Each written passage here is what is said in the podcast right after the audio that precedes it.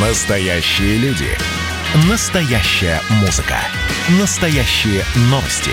Радио «Комсомольская правда». Радио про настоящее. 97,2 FM. эм. Был бы повод.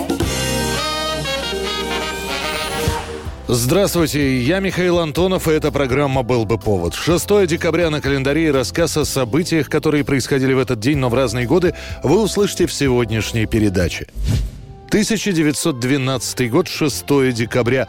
При раскопках в египетской Амарне обнаружен бюст Нефертити. Бюст царицы 47 сантиметров в высоту, в высоком срезанном сверху парике, перевязанном посередине широкой лентой. Краски как будто только что нанесены. Превосходная работа. Описывать бесполезно, надо видеть. Такую запись делает в своем дневнике в этот день Людвиг Борхард, археолог и атташе по вопросам науки при прусском консульстве в Каире. Основа бюста выполнена из известняка и покрыта гипсоангидритовой смесью, окрашенной в шесть цветов.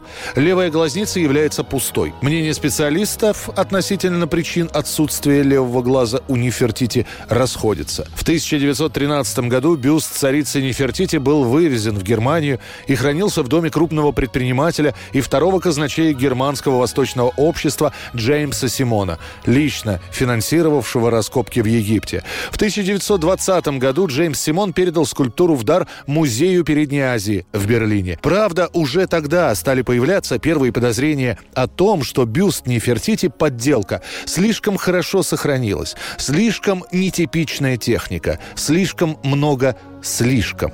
С помощью компьютерной томографии было установлено, что внутри бюста хранится вторая скульптура. Получается, что художник сначала работал с камнем, сделав заготовку, а потом лепил на нее гипс, придавая более совершенные формы. Научное сообщество информацию о подделке Нефертити опровергают. 6 декабря 1957 года США пытаются догнать СССР и запускают свой космический спутник.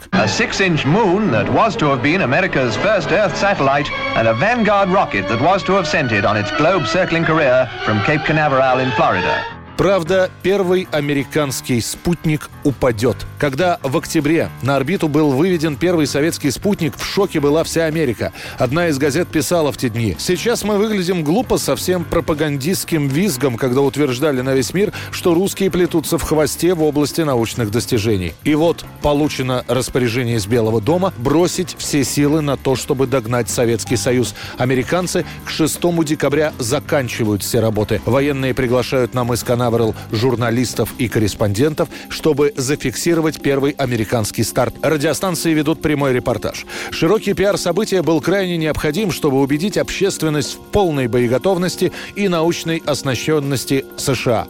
В итоге журналисты и оператор кинохроники зафиксировали то, как ракета буквально через две секунды после старта теряет тягу и падает, взрываясь обратно на площадку. Крошечный, однокилограммовый спутник отлетает в сторону и из зарослей карликовых пальм начинает передавать свой сигнал, словно он вышел на орбиту. Женщина-комментатор в сердцах произносит в прямом эфире «Пусть кто-нибудь выйдет и раздавит его». The exact cause is classified. Neither the satellite program nor our missile development is affected, said Acting Defense Secretary Quarles. Свой успешный запуск спутника Америка осуществит только в феврале 1958 года. Год 1976, 6 декабря в прокат выходит фильм Александра Миты «Сказ про то, как царь Петр арапа женил» с Владимиром Высоцким и Алексеем Петренко в главных ролях. Вырастите, станете шкипера да офицеры, сами возьмете палку в руки. Запомните же, какова она на своей спине. И без дела, и по злобе. Никого не наказывайте. Лента сначала называется «Араб Петра Великого». Сам режиссер рассказывал. Это кино я задумал сразу после фильма «Гори, гори, моя звезда». И сразу с ролью для Володи. Кино снимают быстро, а вот принимают картину мучительно. До этого только-только забраковали и положили на полку фильм Элема Климова «Агония» с Алексеем Петренко в роли Распутина. В «Арапе» Петренко играет Петра. И картину тоже начинают сокращать, резать по-живому. Как рад, что ты приехал ко мне. Я хоть и не стар годами, но я устал, и я болен. Я умру скоро. Нет. Ах, как хочу, чтобы осталась Россия моя не лихаимцем, не расточителем, а людям надежным, верным. Все это крайне болезненно переживает Высоцкий. В итоге он не выдержит и скажет вы знаете, это у меня особые счеты с Арапом, потому что я собирался снимать совсем другое кино. Вот. Меня втравили в эту авантюру, сделали какую-то полуоперету. Все это было значительно серьезнее и любопытнее.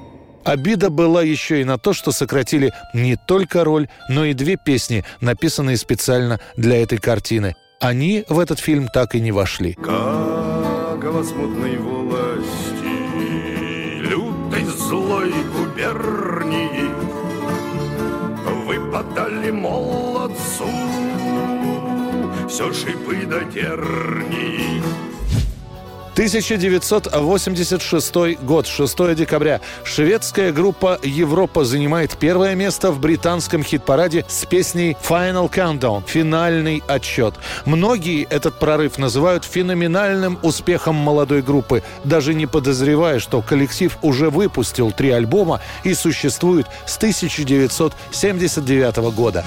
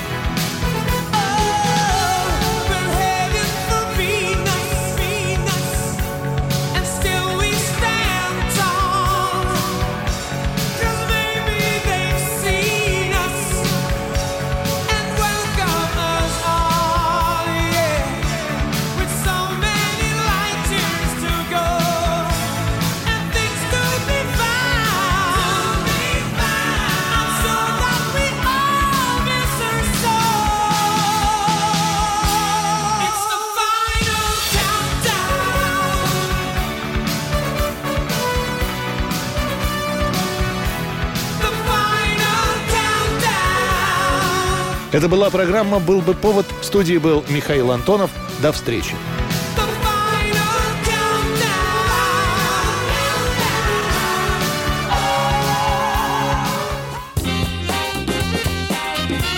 «Был бы повод»